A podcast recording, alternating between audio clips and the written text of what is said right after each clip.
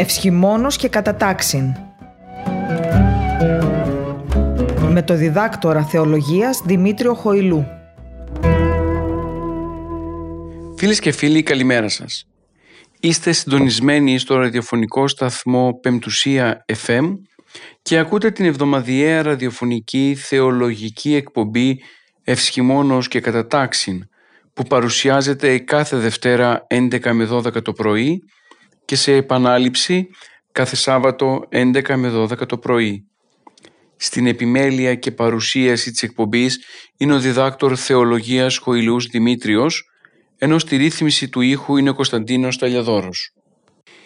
Η Αγία μας Εκκλησία 40 ημέρες μετά την εορτή των Χριστουγέννων στις 2 Φεβρουαρίου εορτάζει την υπαπαντή του Κυρίου. Με αυτήν την εορτή η Αγία μας Εκκλησία θυμάται την υποδοχή του Θείου Βρέφους στο ναό των Ιεροσολύμων από τον δίκαιο Σιμεών. Η παραπάνω εορτή εντάσσεται μέσα στον ετήσιο εορταστικό κύκλο και ανήκει στις δεσποτικές εορτές της Εκκλησίας μας. Όπως έχουμε πει και σε προηγούμενη εκπομπή μας, θα προσπαθήσουμε να ασχοληθούμε με τις καταβασίες της εορτής της Υπαπαντής. Έχουμε τονίσει και άλλοτε πως οι καταβασίες της κάθε δεσποτικής και θεομητορικής εορτής βοηθούν τα μέλη της Εκκλησίας να κατανοήσουν το μήνυμα της εορτής, την θεολογία τους, καθώς και να μπορέσουν να δουν τον τρόπο με τον οποίο θα εορτάσουν σωστά και χριστιανικά την κάθε δεσποτική και θεομητορική εορτή. Δεν θα ήταν καθόλου υπερβολή αν τονίζαμε πως οι σύγχρονοι χριστιανοί εορτάζουν τα γεγονότα της Εκκλησίας μας αποσπασματικά. Δηλαδή, κανείς δεν παρακολουθεί τον εσπερινό της προηγούμενης ημέρας, λίγοι παρευρίσκονται στον όρθρο της κυριώνυμης ημέρας και οι περισσότεροι συγκεντρώνονται στο μυστήριο της Θείας Ευχαριστίας, το οποίο όμως αποκόπτουν από τον εορτολογικό κύκλο της Εκκλησίας μας. Η τέλεση της κάθε Θείας Λειτουργίας συνδέεται με ένα συγκεκριμένο εορτολογικό γεγονός. Εάν δεν παρακολουθήσω τον εσπερινό και τον όρθρο, δεν μπορώ να καταλάβω ούτε το μήνυμα της εορτής, ούτε την θεολογία της και πολύ περισσότερο δεν μπορώ να συνειδητοποιήσω τι σημαίνει για μένα η εορτή αυτή. Ως πιστά μέλη της Εκκλησίας δεν θα πρέπει να ξεχνάμε ποτέ πως είμαστε υποχρεωμένοι να λειτουργούμε τη λειτουργία μετά τη λειτουργία. Δηλαδή να εκφράζουμε όλο αυτό το πνεύμα το οποίο βιώνουμε μέσα στο χώρο της Αγίας μας Εκκλησίας προς την κοινωνική ζωή που έχουμε έξω. Για να γίνει όμως αυτό θα πρέπει να έχουμε κατανοήσει πολύ καλά το μέγεθος της θεολογίας που κρύβουν πίσω η κάθε γιορτή καθώς και το μήνυμα που επιθυμούν οι υμνογράφοι της Εκκλησίας μας να μεταδώσουν στα μέλη της Εκκλησίας μέσα από τους ξεχωριστούς ύμνους που έχουν συνθέσει για καθεμία θεομητορική ή δεσποτική εορτή.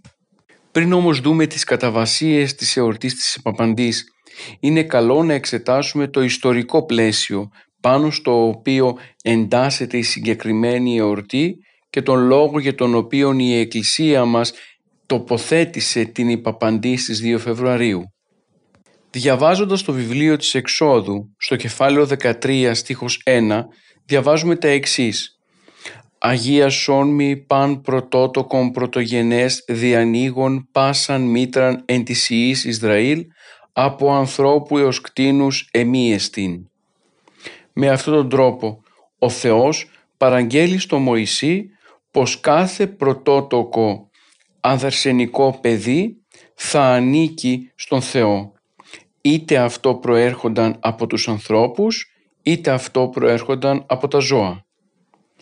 Την ίδια στιγμή όμως, κατά την Ιουδαϊκή παράδοση, κάθε μητέρα που γεννούσε αγόρι ήταν ακάθαρτη για 40 ημέρες από την ημέρα της γεννήσεως του παιδιού, ενώ τις διπλάσιες ημέρες, 80 ημέρες, θεωρούνταν ακάθαρτη αν γεννούσε κορίτσι. στο βιβλίο του Λεβιτικού κεφάλαιο 12 στίχος 6 εκεί περιλαμβάνονται όλες οι διατάξεις που χρειάζεται να κάνει η μητέρα και ο πατέρας είτε του αγοριού πρωτότοκου είτε του κοριτσιού ώστε να καθαριστεί η μητέρα και να αφιερωθεί το παιδί στο ναό. Έτσι λοιπόν μετά το πέρας των ημερών έπρεπε να προσφερθούν αμνών ενιάυσιων άμωμων εις ολοκαύτωμα και νεοσών περιστεράς ή τριγώνα. Σε περίπτωση όμως αδυναμίας, εάν δηλαδή η οικογένεια λόγω οικονομικών προβλημάτων δεν μπορούσε να προσφέρει έναν αμνό, τότε έπρεπε να προσφέρει δύο τριγώνες ή δύο νεοσούς περιστερών. Η παραπάνω η σημείωση του Λεβιτικού στο κεφάλαιο 12 στίχος 6 μας χρειάζεται γιατί θα δούμε παρακάτω το τι προσφορά έκαναν οι γονείς του Ιησού στο ναό. Ερχόμενοι τώρα στην Καινή Διαθήκη, διαπιστώνουμε πως ο Ευαγγελιστής Λουκάς στο δεύτερο κεφάλαιό του στίχη 22-24 είναι ο μοναδικός ο οποίος αναφέρεται στο γεγονός της υπαπαντής. Στο Ευαγγέλιό του λοιπόν αναφέρει τα εξής «Ότε πλήστησαν οι μέρε του καθαρισμού αυτών κατά τον νόμο Μωυσέως, ανοίγαγον αυτόν εις Ιεροσόλυμα παραστήσε το Κυρίο, καθώς γέγρεπτε νόμο Κυρίου, ότι παν άρσεν διανοίγων μήτραν Άγιον το Κυρίο κληθήσετε, και του δούνε θυσίαν και το ηρημένον εν νόμο Κυρίου, ζεύγος τριγώνων ιδίων νεοσούς περιστερών. Ο Ευαγγελιστής λοιπόν Λουκάς διασώζει το γεγονός της υπαπαντής του Κυρίου. Θα πρέπει να τονίσουμε πως ο Χριστός δεν είχε ανάγκη καθαρισμού και αυτό γιατί ο ίδιος συνελήφθη ασπόρος και γεννήθηκε αυθόρος. Βέβαια η υπακοή την οποία κάνει ο Χριστός στο Μωσαϊκό νόμο έχει την έννοια της υπακοής στο νόμο του Θεού αλλά και της υπακοής του νέου Αδάμ σε αντίθεση με την υπακοή του παλαιού Αδάμ. Και αν φυσικά η ανυπακοή του πρώτου Αδάμ είχε ως συνέπεια την πτώση και τη φθορά, η υπακοή του νέου Αδάμ, του Χριστού δηλαδή, επανέφερε την ανθρώπινη φύση στον Θεό, την θεράπευσε και πλέον την ελευθέρωσε από την παρακοή. Συνεπώς, η νομοθεσία εκπληρώνεται από τον Χριστό όχι γιατί ο ίδιος ήταν υπήκοος του νόμου, αλλά γιατί θα έπρεπε να δείξει σε όλους εμάς πως και εμείς πρέπει να υπακούμε στον νόμο του Θεού και μέσω αυτής της υπακοής να ελευθερωθούμε από τα δεσμά της αμαρτίας και του θανάτου. Ο Ευαγγελιστής Λουκάς όμως δεν δίνει έμφαση τόσο στο γεγονός λοιπόν της νομοθεσίας και στον καθαρισμό της Παναγίας, όσο στην εμφάνιση και στην απάντηση του Ιησού με τον δίκαιο Σιμεών και την προφήτηδα Άννα. Άλλωστε, όπως θα δούμε και παρακάτω, αλλά κι αν εξετάσουμε όλο το υμνολογικό περιεχόμενο της εορτής, θα διαπιστώσουμε ότι κεντρικός άξονας της λειτουργικής και υμνολογικής παράδοσης της εορτής δεν είναι ο καθαρισμός της Παναγίας, αλλά η απάντηση του Ιησού με τον δίκαιο Σιμεών, την προφήτηδα Άννα και τα όλα όσα διαμηνήθηκαν από αυτήν τη συνάντηση. Χαρακτηριστικό όλων των παραπάνων αποτελεί το πρώτο τροπάριο της λυτής. Εκεί αναφέρονται τα εξής «Ο παλαιός ημερών, ο και των νόμων πάλεν συνάδου στο Μωυσή, σήμερον βρέφος οράτε, και κατά νόμων ως νόμου ποιητής το νόμο εκπληρών ναό προσάγεται και το πρεσβύτη επιδίδοτε. Βλέπουμε δηλαδή εδώ ότι ο υμνογράφος της Εκκλησίας μας τονίζει το γεγονός της προσαγωγής του Κυρίου μέσα στο ναό και της συνάντησης με τον πρεσβύτη Σιμεών. Για να συνεχίσει «Δεξάμενος δε τούτων Σιμεών ο δίκαιος και των δεσμών την έκβαση ειδών τετελεστήσαν γηθοσύνος ευώα, είδον η οφθαλμή μου το απεώνος μυστήριον αποκεκριμένων επεσχάτων τούτων ημερών φανερωθέν, φως διασκεδάζων των απίστων εθνών της σκοτώμεναν και δόξαν του νεολέκτου Ισραήλ, διό απόλυσον των δούλων σου εκ των δεσμών τούδε του σαρκίου προς την αγύρο και θαυμασίαν άλικτον ζωήν, ο παρέχον το κόσμο το μέγα έλεος. Ο δίκαιος Σιμεών περίμενε να δει τον σωτήρα του κόσμου. Του είχε υποσχεθεί ο Θεός πως δεν θα πεθάνει εάν πρωτίστως δεν δει τον σωτήρα και τον Μεσσία του Ισραήλ.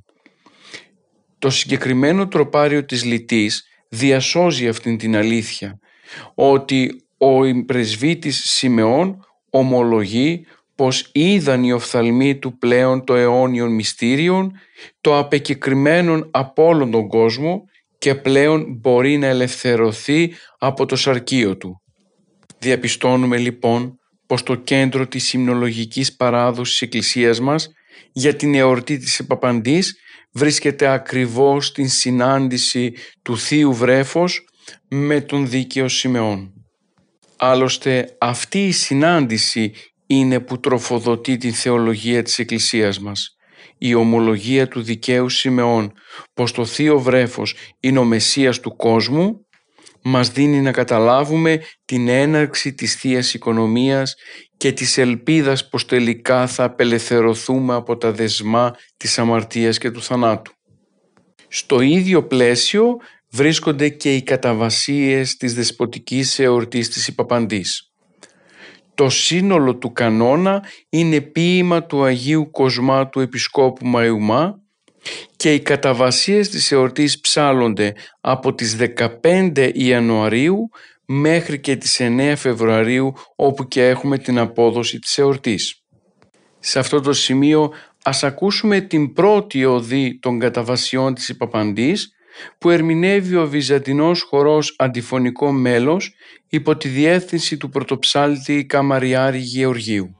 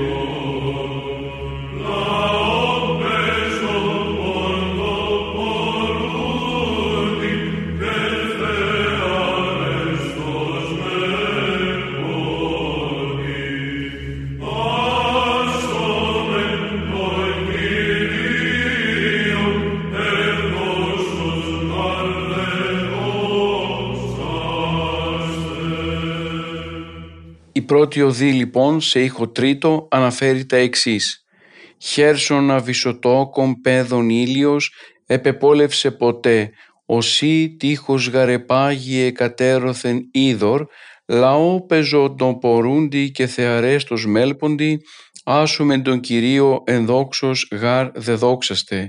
Δηλαδή, κάποτε ο ήλιος έριξε τις ακτίνες του επάνω στο χέρσο βυθό που γεννά την άβυσο της θάλασσας, διότι το νερό στεροποιήθηκε ο στίχος δεξιά και αριστερά για το λαό που, που πεζοπορούσε και έψαλε θεάρεστα «Ας ψάλουμε στον Κύριο διότι είναι δοξασμένος».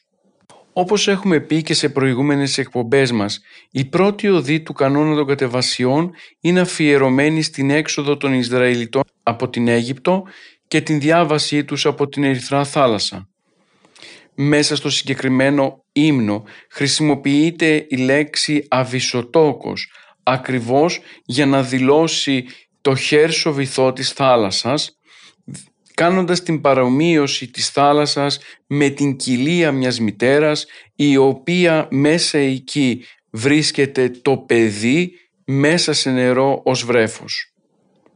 Αυτόν λοιπόν το βυθό, αυτή την γη είδε κάποτε ο ήλιος και με την βοήθεια του Θεού έγινε τελεία ξηρά. Η έκφραση «Οσί τείχος γαρεπάγει εκατέρωθεν είδωρ» προέρχεται από το βιβλίο της Εξόδου κεφάλαιο 14 στίχος 22 όπου εκεί αναφέρεται πως το είδωρ αυτής τείχος εκ δεξιών και τείχος εξεβονίμων. Η ενθύμηση της θαυματουργικής διάβασης της Ερυθράς θαλάσσης είναι το στοιχείο το οποίο περιγράφεται στην πρώτη οδή και μας δίνει και σε εμάς την υπενθύμηση ότι τελικά τα πάντα μπορούν να γίνουν αληθινά εάν και εφόσον τα ζητήσουμε από τον Θεό. Μάλιστα ο λαός ήταν αυτός ο οποίος πεζοπορούσε ανάμεσα στο νερό και έψαλε ας ψάλουμε στον Κύριο γιατί είναι δοξασμένος αντιγράφοντας εδώ το άσομεν το Κυρίο ενδόξος γαρεδόξαστε της εξόδου κεφάλαιο 15 στίχος 1. Ας συνεχίσουμε τώρα ακούγοντας την τρίτη οδή.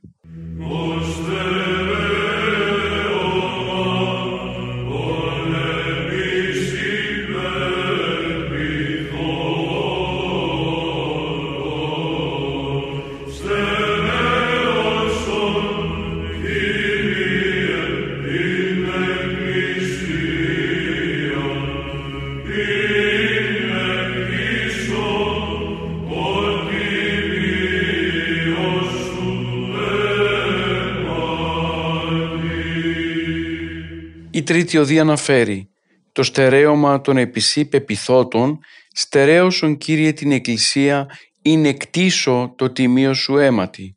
Δηλαδή, εσύ που είσαι το στήριγμα αυτών που σε εμπιστεύονται, στερέωσε Κύριε την Εκκλησία την οποία απέκτησες με το τίμιο σου αίμα. Η τρίτη οδή των καταβασιών είναι πάντοτε αφιερωμένη στην προφήτη Δάνα συνδέεται ο συγκεκριμένος ηρμός με την τρίτη βιβλική οδή την οποία περιγράφει την προσευχή της προφήτηδος Άννας. Η λέξη στερέωμα και στερέωσον που υπάρχουν στο συγκεκριμένο κείμενο είναι δάνειο μέσα από την προσευχή της προφήτηδος το οποίο συναντάμε στο Α Βασιλειών κεφάλαιο 2 στίχος 1 και εκεί αναφέρει προφήτηδα «Εστερεώθη η καρδία μου εν Κυρίω, υψώθη κέρας μου εν Θεό μου». Για τον υμνογράφο της Εκκλησίας, στερέωμα είναι ο Χριστός. Πάνω σε Αυτόν στηρίζονται όλοι όσοι ελπίζουν πως θα μπορέσουν να σωθούν από την αμαρτία και τον θάνατο. Ο μελωδός, εκφράζοντας τα συναισθήματα της Εκκλησίας, ζητά από τον Κύριο να διαφυλάξει την Εκκλησία που ο ίδιος απέκτησε προσφέροντας το τίμιο του αίμα πάνω στο Σταυρό. Η διαβεβαίωση πως η Αγία μας Εκκλησία στηρίζεται και ήρθε στην ύπαρξη εξαιτίας του τιμίου αίματος του Κυρίου προέρχεται από τα λόγια του Αποστόλου Παύλου προς τους πρεσβυτέρους και τους επισκόπους της Εφέσου εκεί στο βιβλίο των πράξεων των Αποστόλων κεφάλαιο 20 στίχος 29 όπου αναφέρονται τα εξής «Προσέχετε ούνε αυτής και παντί το ποιμνίο ενώ ημάς το Πνεύμα το Άγιο έθετο επισκόπους ποιμένην την Εκκλησία του Κυρίου και Θεού ειν περιποιήσατο δια του ιδίου αίματος». Ο υμνογράφος της Εκκλησίας μας στο πλαίσιο μιας ορθόδοξης εκκλησιολογίας τονίζει απερίφραστα πως η Εκκλησία δεν είναι ένα ανθρώπινο κατασκεύασμα δεν είναι ένα ίδρυμα το οποίο ιδρύθηκε και δημιουργήθηκε από τους ανθρώπους, αλλά είναι το σώμα του Κυρίου το οποίο αποκτά ύπαρξη μέσα από το τίμιο αίμα του Κυρίου πάνω στο Σταυρό. Όλοι εμείς που ακούμε την παραπάνω υποσημείωση πρέπει να κατανοούμε πως δεν είμαστε μέλη ενός σωματίου, αλλά είμαστε κομμάτια του σώματος του Κυρίου. Άλλωστε η Εκκλησία είναι το πνευματικό σώμα με κεφαλή το Χριστό και μέλη όλους τους βαπτισμένους χριστιανούς. Εάν ξεχάσουμε αυτήν την αλήθεια, τότε προσπαθούμε να αποδεσμευθούμε από αυτό το σώμα και πάντοτε όποιος βγαίνει εκτός Εκκλησίας χάνει τη σωτηρία του. Αντέξτρα Ecclesiam, salus est. Εκτός της Εκκλησίας δεν υπάρχει σωτηρία, όπως τόνιζε ο Άγιος Ιγνάτιος ο Θεοφόρος. Αυτή την αλήθεια είναι που μας μεταφέρει σε αυτό το σημείο και ο υμνογράφος με την τρίτη οδή των καταβασιών της υπεπαντής. Ας ακούσουμε λοιπόν τώρα την τέταρτη οδή των καταβασιών.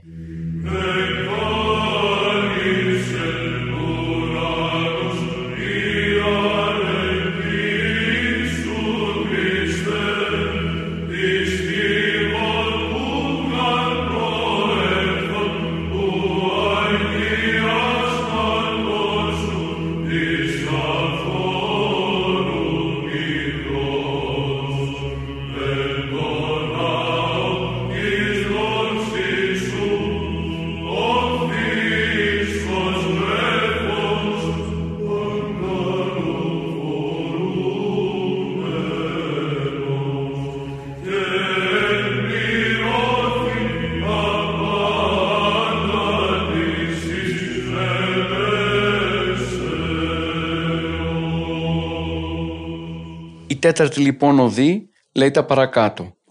«Εκάλυψεν ουρανούς η αρετή σου Χριστέ της κυβωτού γαρ προελθόν του αγιάσματός σου της αυθόρου μητρός εν το ναό της δόξης σου όφθης ως βρέφος αγκαλοφορούμενος και επληρώθη τα πάντα της εις ενέσεως. Εκάλυψε δηλαδή ουρανούς η αρετή σου Χριστέ, διότι αφού προήλθες από την Κιβωτό, το αγίασμά σου, δηλαδή την άφθορη μητέρα σου, φάνηκε στο ναό της δόξης σου ως βρέφος που κρατιόταν στην αγκαλιά και γέμισαν τα πάντα από τη δοξολογία σου. Η πρώτη πρόταση της τέταρτης οδής «Εκάλυψεν ουρανούς η αρετή σου Χριστέ» αποτελεί δάνειο από τα λόγια του προφήτη Αβακούμ στο κεφάλαιο 3 στίχος 3 όπου εκεί αναφέρονται τα εξής «Εκάλυψεν ουρανούς η αρετή αυτού και ενέσεως αυτού πλήρης η γη».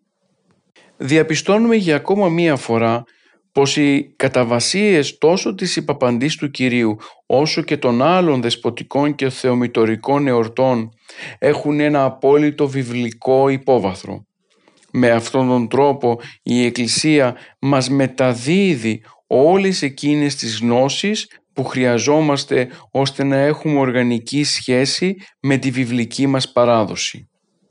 Σε μια εποχή που δυστυχώς διαβάζουμε τα πάντα αλλά όχι την Αγία Γραφή, η Εκκλησία μας συνεχίζει και επιμένει και προσπαθεί να μας μεταδώσει αυτά τα κείμενα ώστε και εμείς να γίνουμε μέτοχοι της βιβλικής μας παραδόσεως έστω και ακούγοντας έναν ύμνο, ένα τροπάριο το οποίο παραπέμπει σε κάποιο κείμενο της Αγίας Γραφής και ιδιαιτέρως της Παλαιάς Διαθήκης. Ίσως σε όλους εμάς που ακούμε τη συγκεκριμένη οδή μας προκληθεί η ερώτηση ποια είναι αυτή η αρετή του Χριστού; Ο ίδιος ο προφήτης Αβακούμ στο κεφάλαιο 3 στρίχος 4 αναφέρει «και έθετο αγάπη συγκρατεάν ισχύως αυτού» δηλαδή η αρετή του Θεού Λόγου την οποία αναφέρει ο υμνογράφος στην τέταρτη οδή δεν είναι άλλη από την υπερβολική αγάπη με την οποία ο Θεός αγάπησε τον άνθρωπο και τελικά προσπάθησε να τον σώσει. Η άκρα συγκατάβασης του Θεού, η κένωσης αλλά και ταυτόχρονα η ενανθρώπισή του και λίγο αργότερα η σταύρωσή του είναι εκείνα τα στοιχεία τα οποία μας βοηθούν να καταλάβουμε το πόσο πολύ ο Θεός αγαπούσε τον άνθρωπο. Ακόμα και αυτή η εορτή της επαπαντής υποδεικνύει αυτή την αλήθεια. Έρχεται ο Χριστός και υπακούει στο νόμο του Μωυσέως. Και 40 ημέρες μετά τη γέννησή του προσέρχεται στο ναό για να καθαριστεί αν και δεν χρειαζόταν όπως προείπαμε η μητέρα του αλλά και την ίδια στιγμή να δώσει με αυτόν τον τρόπο την ελπίδα στον δίκαιο Σιμεών πως τελικά η σωτηρία του Ισραήλ αλλά και όλου του κόσμου έχει ήδη ξεκινήσει με την παρουσία του Χριστού ο οποίος αποτελεί τον Μεσσία του Ισραήλ. Για τον υμνογράφο της Εκκλησίας μας, η Παναγία είναι η κυβωτός του αγιάσματος του Κυρίου. Ο Υιός και Λόγος του Θεού γεννήθηκε από την Παναγία η οποία υπήρξε άφθορη επειδή ακριβώς συνέλαβε ασπόρος και γέννησε αυθόρος, δηλαδή χωρίς να χάσει την παρθενία της. Η παρουσία της Παναγίας προφητεύθηκε ήδη στην Παλαιά Διαθήκη. Ο προφητάναξ Δαβίδ αναφέρει «Σύ και η κυβωτός του αγιάσματός σου», ενώ σε άλλο σημείο παρομοιάζεται η Παναγία με την κυβωτό της Διαθήκης μέσα στην οποία φυλάσσονταν οι πλάκες του νόμου. Εκείνη φύλασε μέσα της ως κυβωτός το αγίασμα, δηλαδή το ίδιο το σώμα του Σωτήρος Χριστού το οποίο ήταν αγιασμένο από την θεότητα με την οποία ήταν ενωμένο. Ενώ η κυβωτός της Διαθήκης είχε μόνο τις πλάκες του νόμου, η Παναγία αξιώθηκε να δεχθεί όλη την θεότητα μέσα της. Γι' αυτό και η Παναγία η ίδια της γίνεται κυβωτός του αγιάσματος.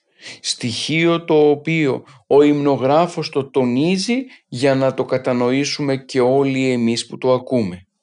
Είναι αλήθεια πως η εορτή της Υπαπαντής πολλοί θεωρούν πως είναι ταυτόχρονα και θεομητορική εορτή.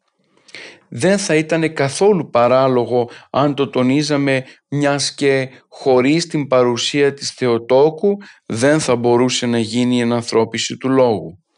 Σε αυτό το σημείο δείχνει ο Εμελωδός ότι θέλει να τονίσει και την παρουσία της Θεοτόκου στο έργο της σωτηρίας του ανθρώπου.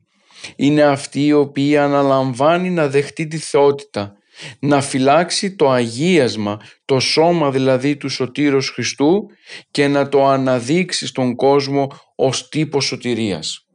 Ο Χριστός γίνεται για όλους εμάς υπόδειγμα σωτηρίας. Είναι αυτόν τον οποίον πρέπει να ακολουθήσουμε ώστε να ελπίζουμε για την σωτηρία και την απελευθέρωση από την αμαρτία και τον θάνατο. Στην τέταρτη οδή συναντάμε και τη λέξη αγκαλοφορούμενος. Με αυτόν τον τρόπο ο Μελωδός προσπαθεί να εννοήσει πως ο Χριστός εμφανίστηκε στο ναό ως βρέφος βασταζόμενος στην αγκαλιά της μητρός του. Είναι αλήθεια όμως πως ο Ευαγγελιστής Λουκάς, ο οποίος είναι και ο μοναδικός που διασώζει το παραπάνω γεγονός, δεν αναφέρει κάτι τέτοιο ξεκάθαρα. Ίσως πιο πιθανό είναι να αναφέρεται στην αγκαλιά του δίκαιου Σιμεών. Η μετοχή λοιπόν αγκαλοφορούμενος αναφέρεται στο γεγονός ότι ο δίκαιος Σιμεών δέχθηκε μέσα στην αγκαλιά του το πρόσωπο του Κυρίου. Ο ύμνος ολοκληρώνεται με την πρόταση «και επληρώθη τα πάντα της εις ενέσεως». Αυτός ο τελευταίος στίχος του τροπαρίου, επληρώθη δηλαδή τα πάντα της Ισενέσεως, είναι πάλι δάνειο από τον προφήτη Αβακούμ που τον ακούμε να λέει στο κεφάλαιο 3 στίχος 3 και ενέσεως αυτού πλήρης η γη. Διαπιστώνουμε για ακόμα μια φορά πως η τέταρτη οδή δέχεται επιρροές ακριβώς από τον προφήτη Αβακούμ. Ταυτόχρονα όμως ο υμνοδός επειδή επιθυμεί να διατηρήσει αυτό το βιβλικό υπόβαθρο, κρατά αυτές τις επιρροές και τις μεταδίδει σε όλους εμάς, ώστε και εμείς να μπορούμε να γνωρίζουμε κομμάτια της Παλαιάς Διαθήκης, τα οποία είναι σημαντικά για τη ζωή της Εκκλησίας. Ας ακούσουμε τώρα λοιπόν την πέμπτη οδή των καταβασιών της εορτής της Παπαντής του Κυρίου.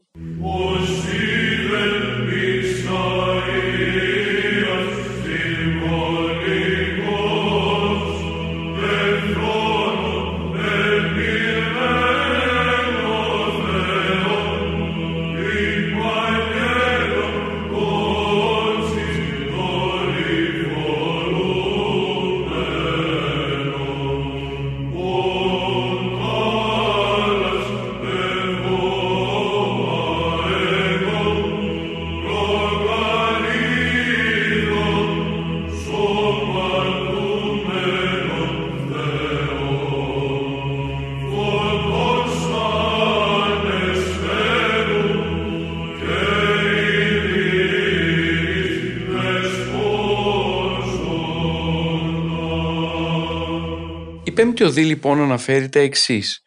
«Ως είδεν Ισαΐας συμβολικός εν θρόνο επιρημένο Θεόν, υπαγγέλων δόξης δορυφορούμενων, ο τάλας ευώ εγώ, προγαρίδων σωματούμενων Θεών, φωτός ανεσπέρου και ειρήνης δεσπόζοντα». Δηλαδή, όταν ο Ισαΐας είδε συμβολικά σε θρόνο υπερυψωμένο τον Θεό να περιβάλλεται τιμητικά από ενδόξους αγγέλους φώναζε «Ω ταλέπορος εγώ» διότι προείδα τον Θεόν ο οποίος θα πάρει σώμα και ο οποίος είναι Κύριος του ανεσπέρου φωτός και της ειρήνης. Η πέμπτη οδή είναι αφιερωμένη στον προφήτη Ισαΐα. Γι' αυτόν τον λόγο και ο Εμελωδός στον ηρμό της οδής αυτής δανείζεται φράσεις μέσα από τον προφήτη Ισαΐα. Η αρχή της πέμπτης οδής μας υπενθυμίζει την προφητική κλίση του Ισαΐα στο προφητικό του έργο. Όταν πέθανε ο βασιλιάς Οζίας, ο προφήτης Ισαΐας είδε σε όραμα τον Κύριο καθήμενο σε θρόνο, τοποθετημένο πολύ ψηλά. Ο ναός τότε γέμισε από τη Θεία Λάμψη του θρόνου και του καθημένου σε αυτόν. Γύρω από τον θρόνο του Κυρίου στέκονταν τα Σεραφείμ, τα οποία είχαν έξι πτέρυγες το καθένα. Με τις δύο κάλυπταν το πρόσωπο, με τις δύο τα πόδια και με τις άλλες δύο πετούσαν. Καθένα με μεγάλη φωνή έλεγε το ένα προς το άλλο «Άγιος, Άγιος, Άγιος, Άγιος Κύριος Σαβαώθ, πλήρης πάσα η γη της δόξης αυτού». Μάλιστα, οι κραυγές των αγγέλων ήταν τόσο μεγάλες ώστε αναπετάχθηκε το γύσο του ναού και όλος ο ναός γέμισε από καπνό. Τότε ο Ισαΐας είπε «Ο τάλας εγώ, ότι κατανένιγμε, ότι άνθρωπος όν και ακάθαρτα χείλη έχων, εν μέσω λαού ακάθαρτα χείλη έχοντος εγώ οικό και τον βασιλέα Κύριον Σαβαώθ είδων της οφθαλμής μου. Συνεχίζοντας το προφητικό όραμα, απεστάλλει ένα σεραφείμ στον προφήτη, το οποίο είχε άνθρακα αναμένο και το οποίο το κρατούσε με λαβίδα και άγγιξε τα χείλη του προφήτη λέγοντας «Ιδού ύψατο τούτο των χιλέων σου και αφελεί τα σανομία σου και τα σαμαρτία σου περί καθεραή». Έτσι λοιπόν με αυτόν τον τρόπο ο προφήτης Ισαΐας ξεκίνησε το προφητικό του έργο αποστελόμενος από τον Θεό μέσω των αγγέλων του. Όλα τα παραπάνω τα διαβάζουμε στο βιβλίο του Ισαΐα κεφάλαιο 6 στίχος 1 ως 7. Διαπιστώνουμε λοιπόν ότι ο μελωδός της Εκκλησίας μας χρησιμοποιεί το συγκεκριμένο όραμα του προφήτη Ισαΐα και το εντάσσει τώρα στο συγκεκριμένο ήρμό της οδής του. Με τη λέξη συμβολικός την οποία χρησιμοποιεί ο μελωδός θέλει να μας δείξει πως όλο αυτό το όρομα του Ισαΐα αποτελούσε μία προεικόνηση με πολλούς συμβολισμούς μέσα. Ο υψηλός θρόνος τον οποίον είδε ο προφήτης Ισαΐας δεν ήταν άλλος από προεικόνηση της Παναγίας. Η Παναγία είναι η υψηλοτέρα των ουρανών. Είναι αυτή η οποία κατάφερε να κάνει την κοιλιά της θρόνο για να καθίσει πάνω σε αυτόν ο Υιός του Θεού. Θα πρέπει να τονιστεί πως το γεγονός ότι ο Ισαΐας είδε τον Θεό αποτελεί ένα είδος συγκαταβάσεως του Θεού στα ανθρώπινα μέτρα. Είναι αδύνατον ο άνθρωπος να δει τη γυμνή θεότητα του Κυρίου. Αυτό φαίνεται μάλιστα και από τα ίδια τα λόγια του Ισαΐα ότι δηλαδή τον είδε καθήμενον. Γι' αυτό και ο μελωδός χρησιμοποιεί την φράση προγαρίδων σωματούμενων Θεό. Πολλές φορές μέσα στην Παλαιά Διαθήκη έχουμε εμφανίσεις του Θεού με διάφορες μορφές προσαρμοσμένες κατάλληλα στις συνθήκες. Ο Θεός θέλοντας να μεταδώσει το μήνυμα της σωτηρίας στους προφήτες του χρησιμοποιεί διαφόρους τρόπους με τους οποίους επικοινωνεί μαζί τους. «Και λαλήσω προς προφήτας και εγώ οράσει σε πλήθυνα και έγχερσι προφητών ομοιώθη.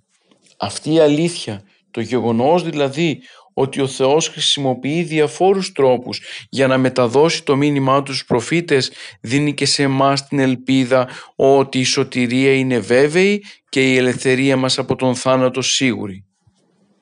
Για τον υμνογράφο τελικά, ο Θεός είναι το φως του ανεσπέρου και ειρήνης είναι φως που δεν δει ποτέ. Και αυτό γιατί ο Χριστός είναι το φως το οποίο λάμπει σε όλους εμάς φωτίζοντάς μας και δείχνοντας ακριβώς το δρόμο της σωτηρίας. Δεν θα δύσει τελικά αυτό το φως ποτέ, ακριβώς γιατί ο Θεός είναι φως και σκοτεί ένα αυτό ουκέστιο δημία, σύμφωνα με την πρώτη Καθολική Ιωάννου κεφάλαιο 1 στίχος 5. Κατά τον Ισαΐα φως είναι και τα προστάγματα του Θεού. Δηλαδή ο υμνοδός εδώ μας τονίζει ακριβώς την αλήθεια πως θα πρέπει μέσα μας να έχουμε πάντοτε την υπενθύμηση ότι θα πρέπει να ακολουθούμε τις εντολές του Θεού εάν και εφόσον επιθυμούμε το φως του Κυρίου να συνεχίσει να είναι μαζί μας. Επίσης όμως για τον υμνοδό ο Κύριος είναι ο Κύριος της ειρήνης. Μια ειρήνη που δεν είναι μια, ένα φιλοσόφημα, που δεν είναι μια ιδέα, αλλά είναι ένα πρόσωπο. Και αυτό το πρόσωπο δεν είναι άλλο από το πρόσωπο του Κυρίου της δόξης. Ας ακούσουμε λοιπόν σε αυτό το σημείο την έκτη οδή των καταβασιών.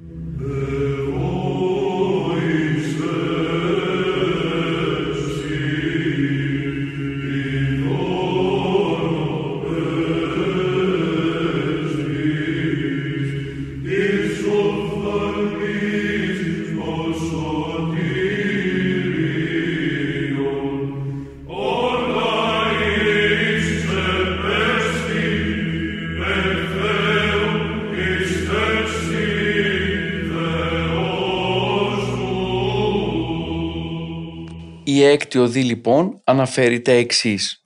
«Εβόησέσι ειδών πρέσβης, της οφθαλμής το σωτήριον, ο λαής επέστη εκ Θεού Χριστέ σύ Θεός μου». Δηλαδή, όταν ο γέρος Σιμεών είδε με τα μάτια του τη σωτηρία που ήλθε για τους λαούς, δηλαδή το Χριστό, φώναξε δυνατά «Χριστέ μου, εσύ είσαι Θεός μου που προήλθες από τον Θεό Πατέρα». Η έκτη οδή γνωρίζουμε πολύ καλά πως είναι αφιερωμένη στον προφήτη Ιωνά.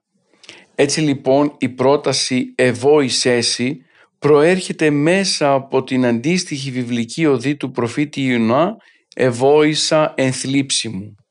Το σύνολο της έκτης οδής στηρίζεται κυρίως στα γεγονότα τα οποία περιγράφει ο Ευαγγελιστής Λουκάς. Ο πρέσβης ο οποίος αναφέρεται στην οδή δεν είναι άλλος από τον δίκαιο και ευλαβή Σιμεών, ο οποίος αξιώθηκε να δει με τα μάτια του το σωτήριον, δηλαδή τον Χριστό που προορίστηκε για όλους τους λαούς. Η κατάληξη του ύμνου «Εκ Θεού Χριστέ Σύ Θεός μου» αποτελεί μια ομολογία πως ο Χριστός είναι Θεός αληθινός εκ Θεού αληθινού. Την δογματική αλήθεια την φανερώνει το Άγιο Πνεύμα και την μαρτυρά ο μελωδός μέσα από τη συγκεκριμένη οδή. Τα μέλη της Εκκλησίας με την βοήθεια του μελωδού ομολογούν την ύπαρξη του Χριστού ως του μοναδικού Θεού πάνω στον κόσμο. Την ίδια στιγμή όμως το Άγιο Πνεύμα ενεργεί και βοηθά στον δίκαιο Σιμεών να κατανοήσει πως αυτός που είναι μπροστά του δεν είναι ένα απλό παιδί αλλά είναι ο σαρκωθής Υιός και Λόγος του Θεού.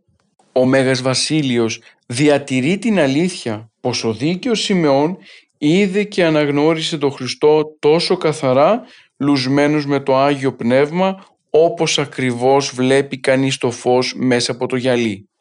Η παραπάνω οδή αποτελεί και για όλους εμάς μια ομολογία της θεολογίας της Εκκλησίας μας μέσα από την οποία κατανοούμε πως το πρόσωπο του Κυρίου είναι το μοναδικό πρόσωπο του Ιού και Λόγου του Θεού. Σε αυτό το σημείο ας ακούσουμε την έβδομη οδή.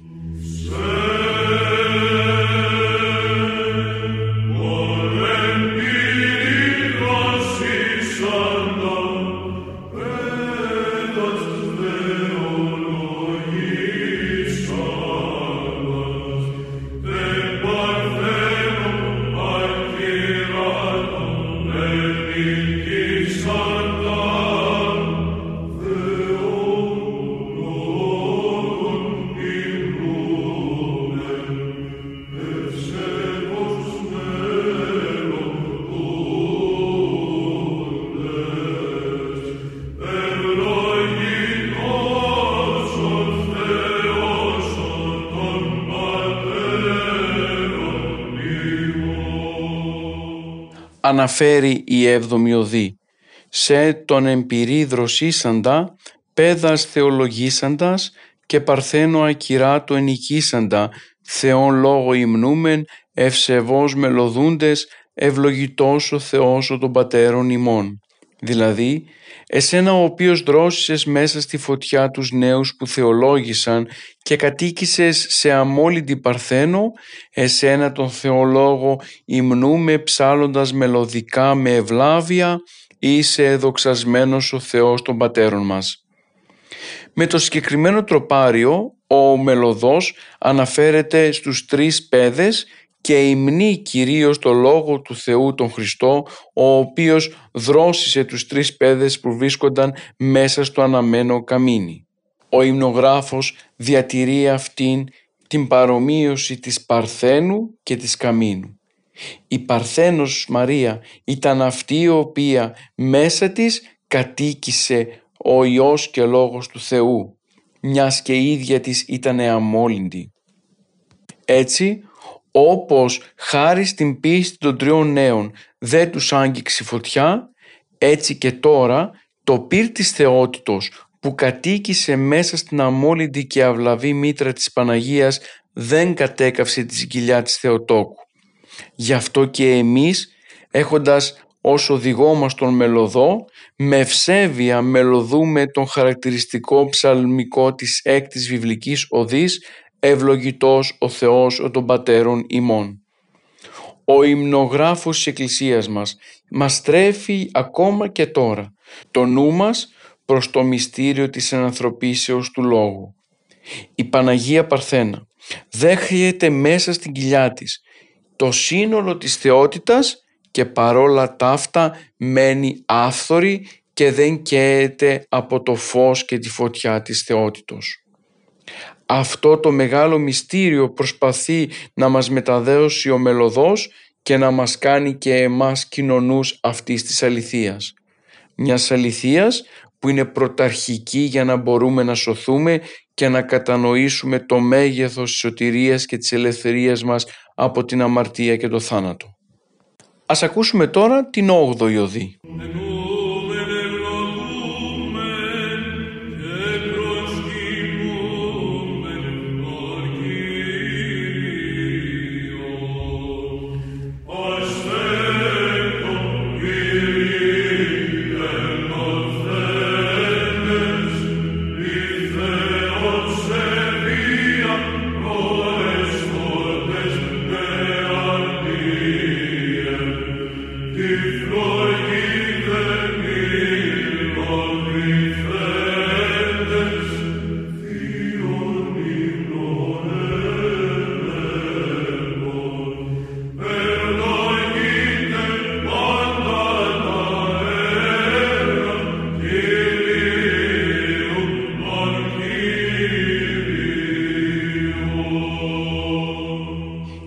Η 8η οδή αναφέρει τα εξής. Αστέκτο πυρί ενωθέντες, η θεοσεβία προεστώτες νεανίε, τη φλογή δε μη λοβηθέντες, θείων ύμνων έμελπων. Ευλογείτε πάντα τα έργα των Κύριων και υπεριψούτε εις πάντα στους αιώνας. Δηλαδή, ενωμένοι με την ανυπόφορη φωτιά, οι νέοι που πρωτοστατούσαν στη θεοσεβία χωρίς να βλαβούν από την φλόγα, έψαλαν θεϊκό ύμνο. Δοξάζεται όλα τα έργα των Κύριων και υπεριψώνεται Αυτόν σε όλους τους αιώνες. Όπως έχουμε πει κι άλλοτε, η 7η και 8η οδή είναι αφιερωμένες ακριβώς στο θαύμα των τριών παιδών εν καμίνο την διάσωσή τους δηλαδή από το πύρινο καμίνι μέσα από την παρουσία του Θεού. Ο υμνογράφος της Εκκλησίας μας διατηρεί την κεντρική ιδέα των δύο παραπάνω οδών. Και αυτό γιατί, γιατί ακριβώς θέλει να δείξει την συνέχεια μεταξύ των οδών πρώτον και δεύτερον θέλοντας να μας υπενθυμίσει όλα εκείνα τα θαυμάσια και θαυμαστά που έκανε ο Θεός στην Παλαιά Διαθήκη για να μεταδώσει το μήνυμα της σωτηρίας στους ανθρώπους μιας και εμείς πλέον στην Καινή Διαθήκη το βιώνουμε μέσα από την παρουσία του σαρκωμένου Ιού και Λόγου του Θεού διά της Παναγίας. Οι τρεις νέοι αποτελούν για όλους εμάς παράδειγμα ευσεβίας και ορθής πίστης. Αρνούνται να προσκυνήσουν τη χρυσή εικόνα του Ναβουχοδονόσορα και με την στάση τους αυτή γίνονται οι ίδιοι τους παράδειγμα για τους ομοεθνείς τους. Την ίδια στιγμή όμως το μήνυμα της σωτηρίας έρχεται και φτάνει μέχρι και στις μέρες μας. Το παράδειγμα των τριών παιδών αποδεικνύει πως και οι σύγχρονοι χριστιανοί θα πρέπει να είναι έτοιμοι ανα πάσα ώρα και στιγμή να δώσουν την μαρτυρία της πίστεως. Ίσως τις μέρες μας να μην μας καλέσει κανένας να μπούμε μέσα σε ένα καμίνι. Όμως το μαρτύριο της συνειδήσεως είναι πολύ πιο έντονο από αυτό το μαρτύριο της καμίνου. Και αυτό γιατί, γιατί το μαρτύριο της συνειδήσεως πολλές φορές είναι και κρυμμένο. Ζούμε μέσα σε έναν κόσμο που έχει πολλούς πειρασμούς. Οι πιστοί χριστιανοί θα πρέπει να είναι σταθεροί στην ευσέβεια και στην πίστη τους απέναντι στο πρόσωπο του Κυρίου. Να γνωρίζουν ότι θα πρέπει ανα πάσα ώρα και στιγμή να μαρτυρούν αυτή την αλήθεια και να δείχνουν τελικά το μήνυμα της Αναστάσεως προς όλους. Δεν θα ήταν καθόλου υπερβολή αν τονίζαμε πως ο σύγχρονος άνθρωπος, ο οποίος είναι τόσο μπερδεμένος, τόσο αγχωμένος και τόσο χαμένος μέσα στις βιωτικές μέρημνες έχει ανάγκη όσο ποτέ άλλοτε να δει αυτήν την αναστάσιμη χαρά στον πρόσωπο των χριστιανών. Εμείς ως μέλη της Εκκλησίας καλούμαστε να βιώσουμε την Ανάσταση του Κυρίου, να ζούμε σίγουροι με το θαύμα της πίστεως και όσο γινόμαστε εμείς σταθεροί πάνω στο θαύμα της πίστεως και στο πρόσωπο του Κυρίου, τόσο αυτή η αλήθεια θα μπορούμε να την διαλαλούμε προς όλους, γενόμενοι οι ίδιοι οι Ιεραπόστολοι της αγάπης. Ίσως ξεχάσαμε ως μέλη της Εκκλησίας πως το πορευθέντες μαθητεύσαντε πάντα τα έθνη δεν αναφέρονταν μονάχα στους Αποστόλους, αλλά κυρίως αναφέρονταν σε όλους τους χριστιανούς κάθε εποχής. Εάν το Ευαγγέλιο δεν μπορούμε να το εφαρμόσουμε στο σήμερα, τότε δεν σημαίνει ότι το Ευαγγέλιο δεν εφαρμόζεται, αλλά το ότι εμείς δεν κάνουμε όλες εκείνες τις κατάλληλες κινήσεις ώστε να κατανοήσουμε τον Ευαγγελικό Λόγο, να αγαπήσουμε το πρόσωπο του Κυρίου και τελικά όλη μας η ύπαρξη να γίνει μια Ευαγγελική πραγματικότητα. Οι τρεις νέοι αποδείχτηκαν πρόμαχοι της ευσέβειας και της ορθής πίστης ακριβώς γιατί είχαν σταθερή την πίστη τους προς τον Θεό. Δεν είχαν μια αλλοιωμένη εικόνα περί Θεού, αλλά γνώριζαν ακριβώς τι είναι αυτό το οποίο χρειάζεται να κάνουν ώστε τελικά να προσεγγίζουν με σταθερά βήματα προς το πρόσωπο του Κυρίου. Και αυτός ήταν και ο λόγος για τον οποίο ο Θεός τους έδωσε το θαύμα της πίστεώς τους. Ας μην ξεχνάμε πως όταν ζητούμε από τον Θεό θαύματα, πρωτίστως θα πρέπει εμείς να έχουμε σταθερή πίστη. Επειδή όμως στερούμαστε αυτής της αληθινής πίστεως, όχι γιατί η πίστη μας δεν είναι αληθινή, αλλά γιατί εμείς δεν κάνουμε όλες εκείνες τις κινήσεις που χρειάζονται ώστε να είμαστε στερεωμένοι στην πίστη, γι' αυτό και δεν βλέπουμε γύρω θαύματα. Οι τρεις παιδες με την στάση τους να αρνηθούν την προσκύνηση της εικόνας του Ναβουχοδονόσορα όπως μας μεταφέρει ο μελωδός της Εκκλησίας στην 8η Οδή ενέπνευσαν και τους ομοεθνείς τους από τον κίνδυνο να φοβηθούν και να υποκύψουν στις πιέσεις του βασιλιά. Μέσα στο καμίνι προφυλάχθηκαν και διαφυλάχθηκαν σόι χωρίς να καούν από το άστεκτο πυρ όπως αναφέρει η 8η Οδή. Εκεί ακριβώς έψαναν και το χαρακτηριστικό «ευλογείται πάντα τα έργα Κυρίου των Κύριων υμνείται και υπεριψούται αυτόν εις πάντα στους αιώνας, όπως ακριβώς καταλήγει και η ογδόη οδή του μελωδού στις καταβασίες της, της Επαπαντής. Ας ακούσουμε λοιπόν τώρα την ένατη οδή, η οποία είναι και αφιερωμένη στο πρόσωπο της Θεοτόκου και είναι η τελευταία οδή των καταβασιών κάθε δεσποτικής και θεομητορικής εορτής.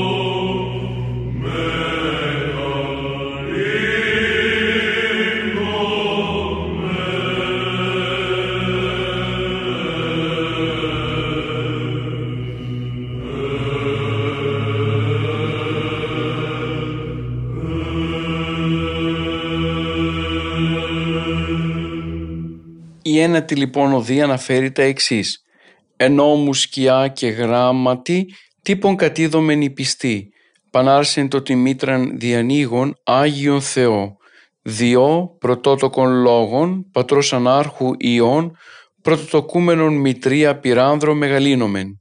Δηλαδή, μέσα στον νόμο και κάτω από τη σκιά και το γράμμα του, ας δούμε καλά η πιστή μια προεικόνηση. Κάθε πρωτότοκο αρσενικό παιδί είναι αφιερωμένος στον Θεό.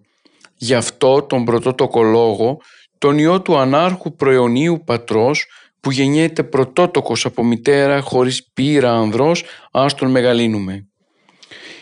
Ο Ιερός Κοσμάς στον ύμνο αυτό προκαλεί και προσκαλεί όλους τους πιστούς να δούμε την προτύπωση εκείνη που βρίσκεται στον παλαιό νόμο κάτω από τη σκιά του και το γράμμα του. Ο Μοσαϊκός νόμος, όπως είπαμε και στην αρχή της εκπομπής μας, όριζε πως παν άρσεν διανοίγων μήτραν Άγιον το Κυρίο κληθήσετε. Δηλαδή κάθε αγόρι το οποίο θα είναι πρωτότοκο, θα διανοίγει δηλαδή τη μήτρα της μητέρας του, θα πρέπει να αφιερώνεται στον Κύριο και να θεωρείται Άγιο. Βέβαια, στο Λεβιτικό και συγκεκριμένα στο κεφάλαιο 12 και στίχος 2 αναφέρονται τα εξής «Γινή ή της εάν σπερματιστεί και τέκει άρσεν». Εδώ πέρα διαπιστώνουμε πως ο Μοσαϊκός νόμος δεν περιέχει μέσα αναφορά για το σπερματιστή δεδομένου πως κάθε γυναίκα θα πρέπει φυσικό τον τρόπο πρώτα να σπερματίζεται από τον άντρα και μετά να γεννά. Η παράληψη της παραπάνω λέξης μέσα από τον Μοσαϊκό νόμο δείχνει πως τελικά ο Μωυσής είχε μοιηθεί στο μυστήριο της ανθρωπίσεως του Κυρίου. Ήξερε δηλαδή πως η Παναγία θα γεννήσει τον Υιό και Λόγο του Θεού με την ενέργεια μόνο του Αγίου Πνεύματος και χωρίς την παρουσία ανδρός. Συνεπώς, ο τύπος του νόμου τον οποίον αναφέρει ο μελωδός μέσα στη συγκεκριμένη οδή δεν αρμόζει σε κανένα άλλο παιδί αρσενικό και πρωτότοκο παρά μονάχα στον Χριστό τον οποίον και προεικονίζει. Μόνο ο Χριστός είναι αυτός ο οποίος διανοίγει την μήτρα της μητέρας του χωρίς πρωτίστως αυτή να έχει σπερματιστεί από άνδρα. Έτσι λοιπόν ο Χριστός έρχεται στον κόσμο χωρίς πορά ανδρός και με υπερφυσικό τρόπο. Είναι αυτός ο οποίος διανοίγει την παρθενική μήτρα της Παναγίας κατά την γέννηση και την ίδια στιγμή διατηρεί αυλαβή και κλειστή την μήτρα διασώζοντας την παρθενία της Θεοτόκου. Γι' αυτό και η Θεοτόκος είναι παρθένος πριν την σύλληψη, κατά την σύλληψη και μετά τη γέννηση. Ο υμνογράφος χρησιμοποιεί την έκφραση Άγιον Θεό γιατί ξέρει πολύ καλά πως αυτό το οποίο οδηγείται στο ναό μπορεί ουσιαστικά να είναι νήπιο αλλά ταυτόχρονα είναι και ο προαιώνων Θεός, ο σοφότερος από κάθε άλλον. Ο Χριστός λοιπόν είναι πρωτότοκος όχι γιατί υπάρχει και επόμενο παιδί, αλλά γιατί ο ίδιος του είναι μονογενής.